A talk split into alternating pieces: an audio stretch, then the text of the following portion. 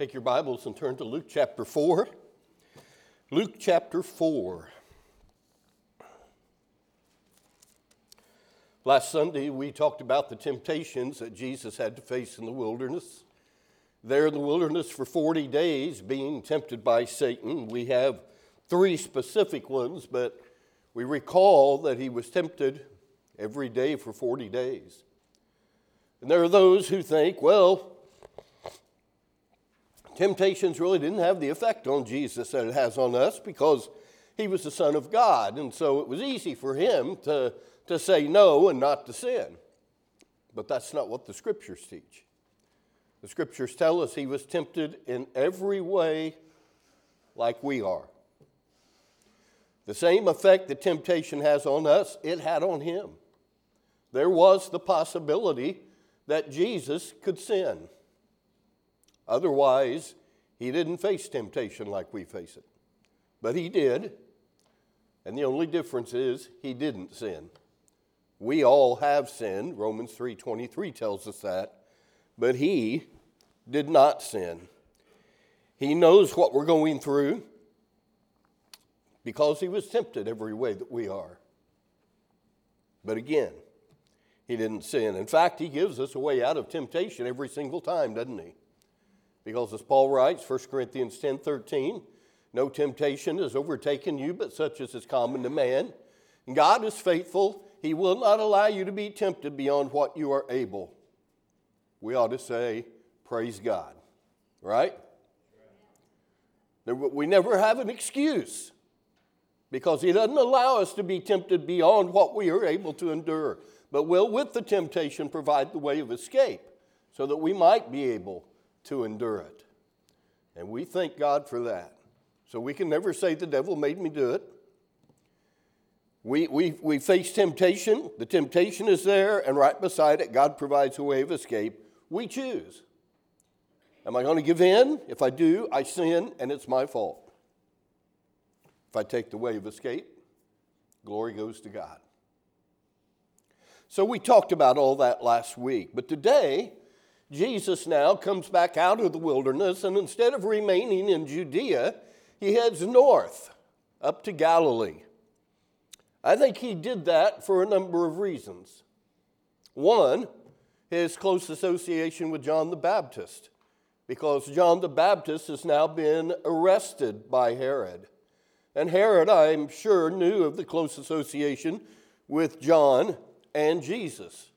I mean, you will remember that there's a mere six months that separate them in age. They are relatives, they have close professional ties. And John, John has, has made the point that this is the Lamb of God who takes away the sin of the world. He must increase, I must decrease. And so I think for that reason, to avoid a premature arrest by Herod, if Herod could get his hands on Jesus, I'm sure he would. And so Jesus heads north up to Galilee. I think another reason he goes up there is simply because the scripture says he was led by the Holy Spirit. He returned in the power of the Holy Spirit. And so God is directing his path. Jesus is submitting to the plan and the will of the Father. And so he knows this is a good time to go north. And he understands the divine timing in his ministry. And he's aware he is fulfilling God's predetermined plan.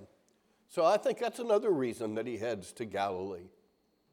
And a third reason, I think, is because of the political pressure of the Pharisees.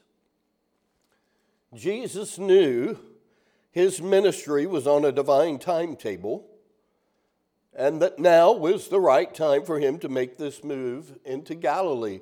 The influence of the Pharisees and the Sadducees and the religious leaders was much greater around Jerusalem and in that area of Judea than what it would be up in the region of Galilee. If he remained there close by to Jerusalem, the Sanhedrin would readily have arrested Jesus if he stayed there. And what with Jesus' growing popularity, the crowd swelling around him even more than they had for John the Baptist, and the fact of their competitive, jealous spirits, this move up to Galilee for Jesus just made sense. So in verse 14 of chapter 4, we're going to begin reading today. It says, Jesus returned to Galilee in the power of the Spirit, and news about him spread through all the surrounding district. He began teaching in their synagogues and was praised by all. And he came to Nazareth, where he had been brought up, and as was his custom, he entered the synagogue on the Sabbath and stood up to read. And the book of the prophet Isaiah was handed to him. And he opened the book and found the place where it was written, The Spirit of the Lord is upon me, because he anointed me to preach the gospel to the poor. He has sent me to proclaim release to the captives and recovery of sight to the blind, to set free those who are downtrodden, to proclaim the favorable year of the Lord. And he closed the book and gave it back to the attendant and sat down, and the eyes of all in the synagogue were fixed upon him. And he began to say to them, Today this scripture has been fulfilled in your hearing. And all were speaking well of him and wondering at the gracious words which were falling from his lips. And they were saying, Is this not Joseph's son? And he said to them, No doubt you will quote this proverb to me Physician, heal yourself. Whatever we heard was done at Capernaum, do here in your hometown as well. He said, Truly I say to you, no prophet is welcome in his hometown. But I say to you in truth, there were many widows in Israel in the days of Elijah, when the sky was shut up for three years and six months, when a great famine came over all the land. And yet Elijah was sent to none of them, but only to Zarephath in the land of Sidon, to a woman who was a widow. And there were many lepers in Israel in the time of Elisha the prophet, and none of them was cleansed, but only Naaman the Syrian. And all in the synagogue were filled with rage as they heard these things. And they rose up and cast him out of the city, led him to the brow of the hill on which their city had been built, in order to throw him down the cliff. But passing through their midst, he went his way. Now, Jesus has been away from Nazareth for almost a year now. He remained there until he was around 30 years old.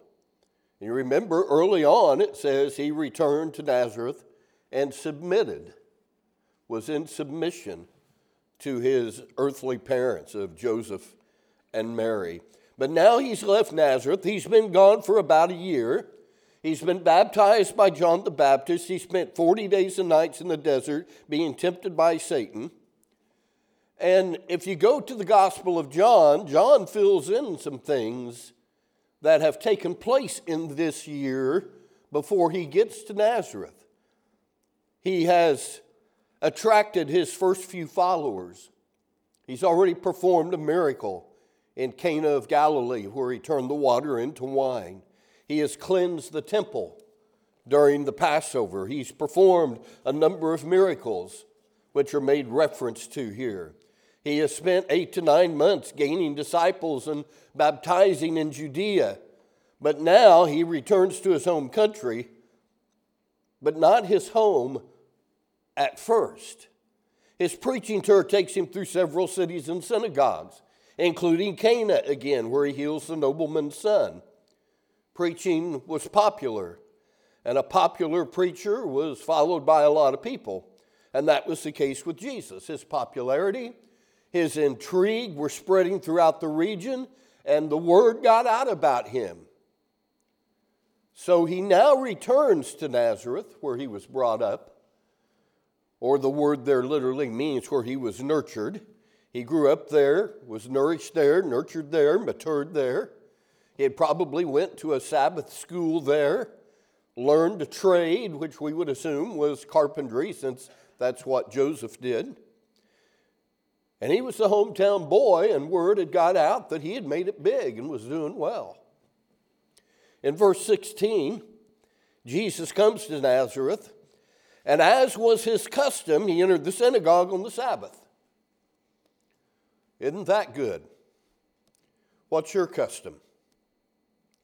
See, it was Jesus' custom on the Sabbath to be in the synagogue to worship, to hear the word. Is it your custom to be in the Lord's house on the Lord's day? as often as Jesus was in the synagogue on the Sabbath day? It should be. So, a good custom there, and we're not surprised then to see him here in the synagogue. All, all the eyes are upon him. Maybe some of the elders that were sitting there were remembering what a fine student he had been in Sabbath school. I would imagine the building was packed since Jesus was there. Now, from the Mishnah, a Jewish writing, we get numerous details about synagogue worship. And we can probably kind of trace the flow of the worship time there. First, there would have been singing from the Psalms, specifically Psalm 145 through Psalm 150. It would be followed by the recitation of the Shema out of Deuteronomy 6. Hear, O Israel, the Lord is one God, the Lord is one.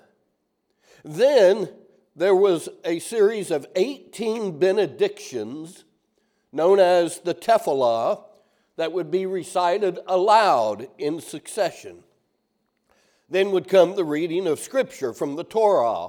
The president of the synagogue or the officer in charge would go to what was called the Holy Ark and pull out the Torah scroll, remove its cloth covering, and uh, put it on the table, open it to its designated place, and it would be read from by various attenders. The Torah was then returned to the ark, and a portion from the prophets, called the Haftarah part of the service, was read. This would be followed by a sermon that was expected to be scripturally accurate, precise, and somewhat interesting from a literary point of view. You can pray for that for your preacher as well, all right? Afterward, the congregation would be allowed to ask questions of the speaker. The sermon was normally given by a trained rabbi, but if there was a prominent visitor or rabbi there, they might also be asked to speak. And I would imagine that's what took place with Jesus here. The service would be closed with the benediction that God gave to Aaron in the Old Testament and the people would pronounce Amen at the end of each of the three sections of that. The Lord bless you and keep you. Amen. The Lord make his face to shine upon you and be gracious to you. Amen. The Lord turn his face toward you and give you peace. Amen. And so that might have been somewhat of the service that Jesus was a part of. And in all likelihood, before the service started, Jesus may have been asked by the synagogue president to read the, the, prof, the prophet's part, the Haftarah. And Jesus, I would assume, had requested that it be from the scroll of Isaiah. He then selects a passage from Isaiah 61, verses 1 and 2, which clearly describes the ministry of the Messiah. Now, remember that at the time Jesus would have read the scroll, that it wouldn't have been Isaiah 61, 1 and 2. It hadn't been divided into chapters and verses. That took place hundreds of years later. He just asked for the, the scroll of the prophet Isaiah, and it says he found the place where it was written. He didn't just say, okay, where is that chapter? All right. No, he had to locate it on the scroll. For us, it's Isaiah 61, verses 1 and 2.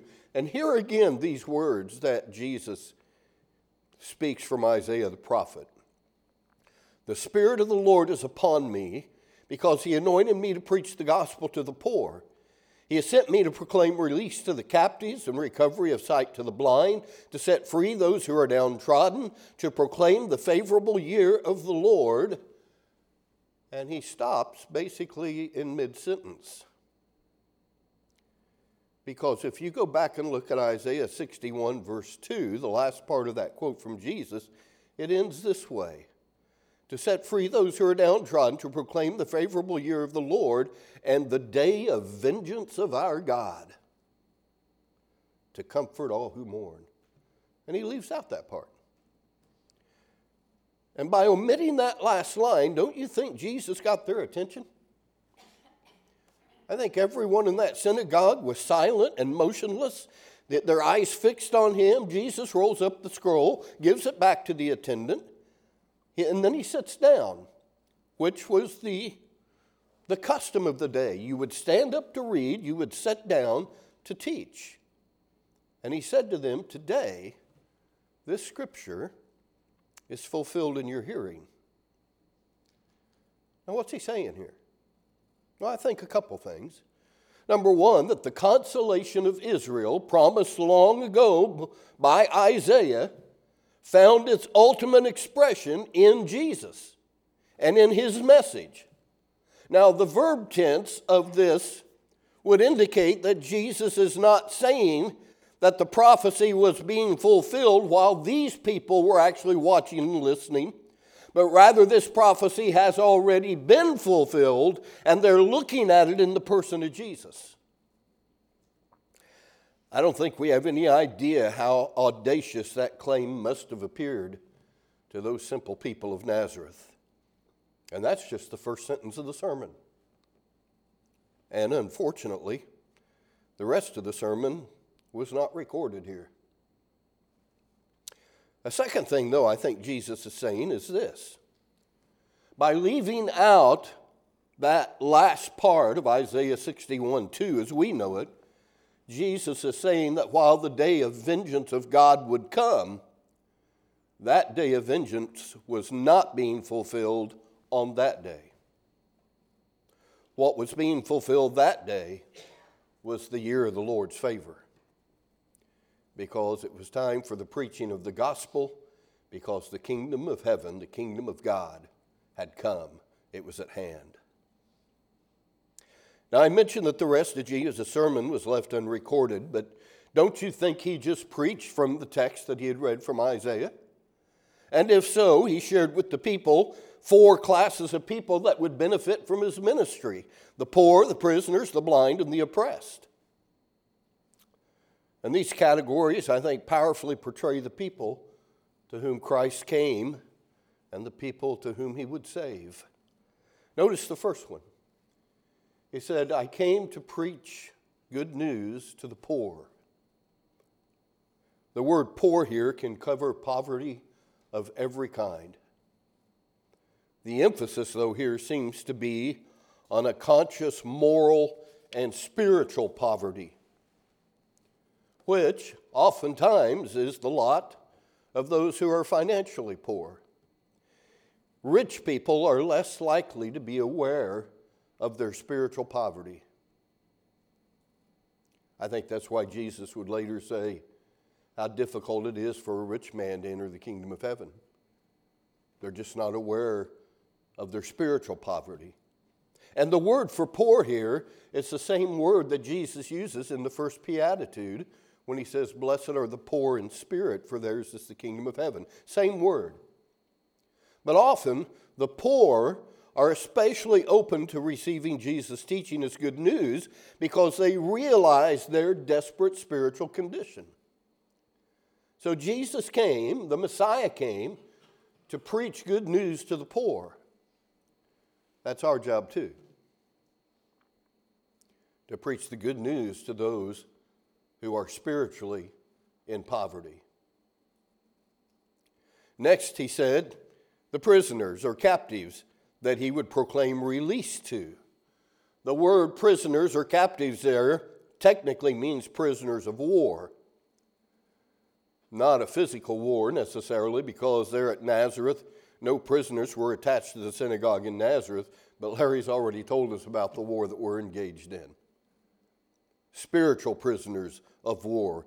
The word can be used broadly to include many forms of spiritual bondage bondage to money, bondage to Satan, bondage to guilt, bondage to sensuality, bondage to hatred, and certainly bondage to sin.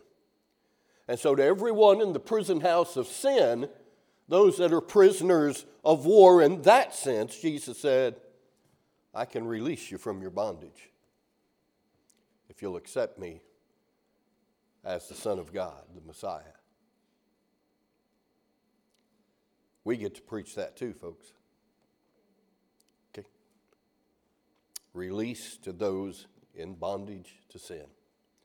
Then the next element in the Messiah's ministry would offer recovery of sight for the blind, which again is a mighty spiritual promise. In fact, Jesus uses this again in explaining the Apostle Paul's ministry in Acts chapter 26, verses 17 and 18. There it says, I am sending you to open their eyes.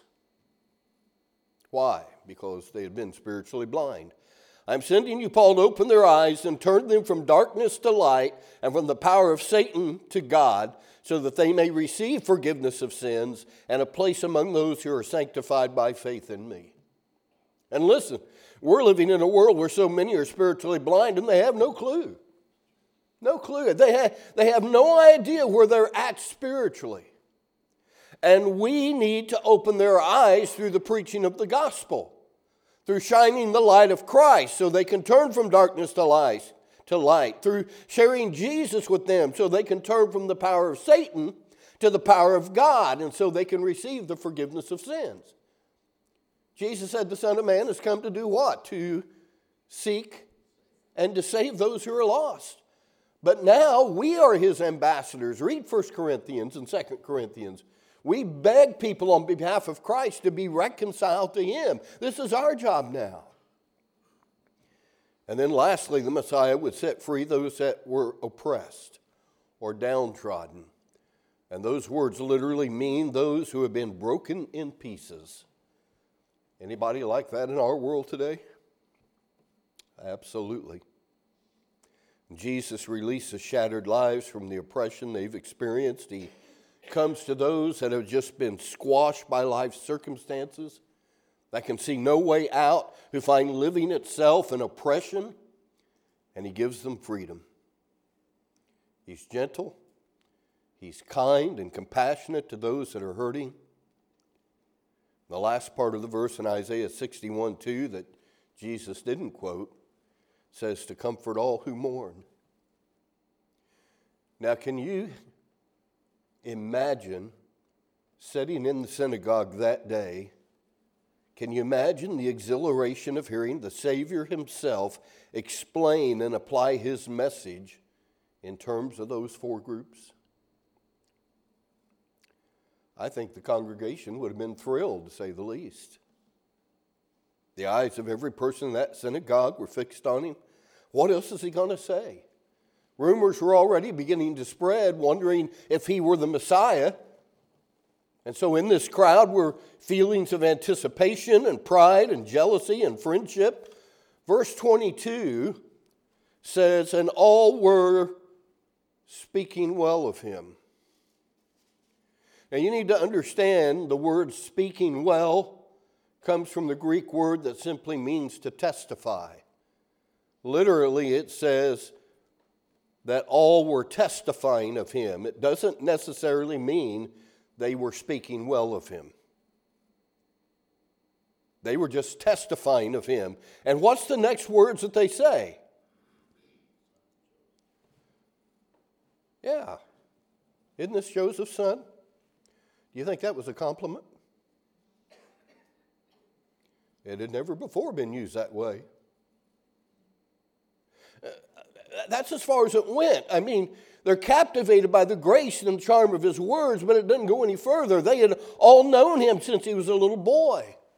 They had known him as that nice little lad down the street that was the son of a carpenter. And they said, Isn't this Joseph's son?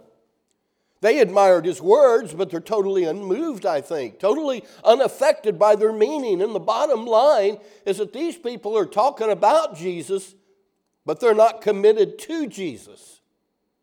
They're impressed with his preaching ability, but what he's going to say will infuriate them, which explains how their testimony could so quickly turn to hostility as it did.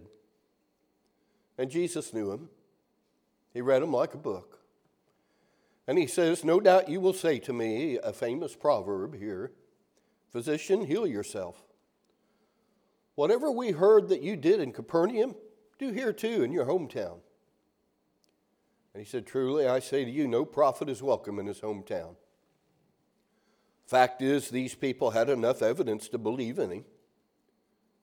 I mean, they had the evidence of the miracles in Capernaum, the things they had heard, what he had done in Cana of Galilee, which wasn't that far away. All of these things he had done. I mean, Galilee is only 25 by 40 miles. Okay? 25 miles wide, 40 miles long, or vice versa, however that works. It's not a huge area. And they had heard of his reputation, they had heard what he had done, they had the evidence of that. So their difficulty in accepting Jesus didn't come from a lack of evidence, came from pride, came from an attitude of self sufficiency. Well, who does he think he is? This is just Joseph's son. How many times was Jesus rejected by his own people? John 1, verse 11 says he came to his own, his own didn't receive him, which sets up a pattern that's going to continue throughout the early years of the church. Jesus goes to his own, they reject him, so he turns to others. We see him praising the faith of the Gentile centurion in Luke 7. We see him on the brow of the hill overlooking Jerusalem and weeping and lamenting their rejection of him. Time and time again, Jesus was rejected, and so he turned away. And in the same way, in the book of Acts, it records the apostles taking Jesus to the Jews. They would be rejected, and so they would turn to the Gentiles. That was especially true of Paul's ministries. And every journey, in every town he entered, he first, he would always go first to the Jews and to the synagogue. And when they rejected the message, he turned to the Gentiles. And so, Jesus makes his point and illustrates this truth with events from the lives of two prominent prophets, Elijah and Elisha. The story of Elijah and the widow of Zarephath can be read in 1 Kings chapter 17. The point is this because the Jews rejected Elijah the prophet, he was sent to help a Gentile widow. The story of Elisha and Naaman the leper can be read in 2 Kings chapter 5. The point is this the Jews rejected Elisha the prophet, and he healed a Gentile leper and not a Jewish one. And verse 28 tells us that the crowd was furious. They were enraged. They had heard enough. It's bad enough to be told they were poor and blind and captive and oppressed, but now to be told that they were, were less spiritual and less wise than the Gentiles, both Naaman and the widow, that was too much. And so they got up and drove him out of the town, took him to the brow of the hill in which the town was built, in order to throw him down the cliff.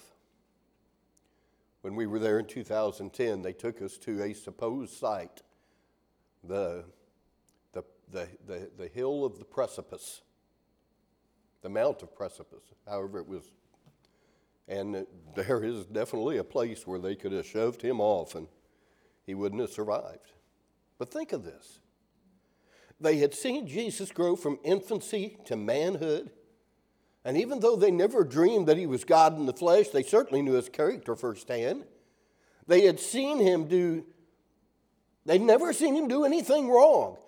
He had never lied, never disobeyed, never been unkind. He was probably the most loving, thoughtful, winsome person they'd ever known.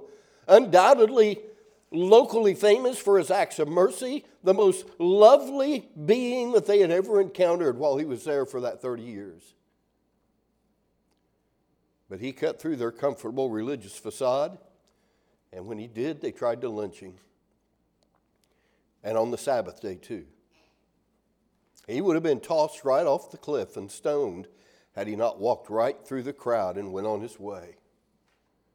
Now, how was he able to do that? And I got to confess to you, I, I don't have the answer to the question. Did his righteousness keep them from touching him? Did he uh, work a miracle at that point? Glenn Bourne, who I sat under for Life of Christ at St. Louis Christian College, Glenn always taught us it was the fact of his majestic presence that they could not lay a hand on him. But this much we know no one takes the life of the Son of Man. Nobody takes his life, he lays it down. It wasn't yet time for him to die. There would be other times when they'd try to lay their hands on him, even violently, but no one would touch him until the time had come and he submitted to it because he laid his life down. And ultimately, the day came and he did submit himself to the Father's will. He did lay his life down, and he was crucified in order to save you from your sin. He died for the entire world, even those hometown people in Nazareth who rejected him. He died for them too. In fact, there is no one for whom Christ did not die. He even died for Vladimir Putin.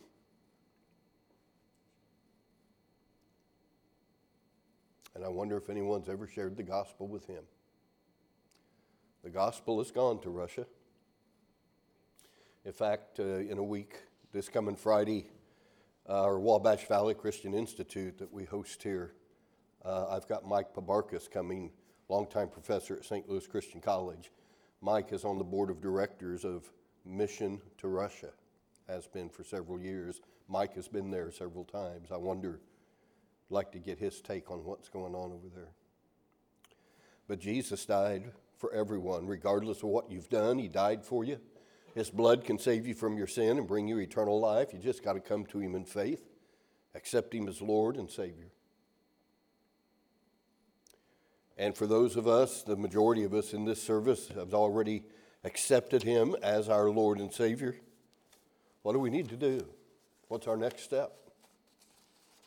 To carry on the ministry of Jesus and preach the good news to the poor and release for the captive and give sight to the blind and free the oppressed. And we do that by sharing the good news of Christ. Are you willing to take that step?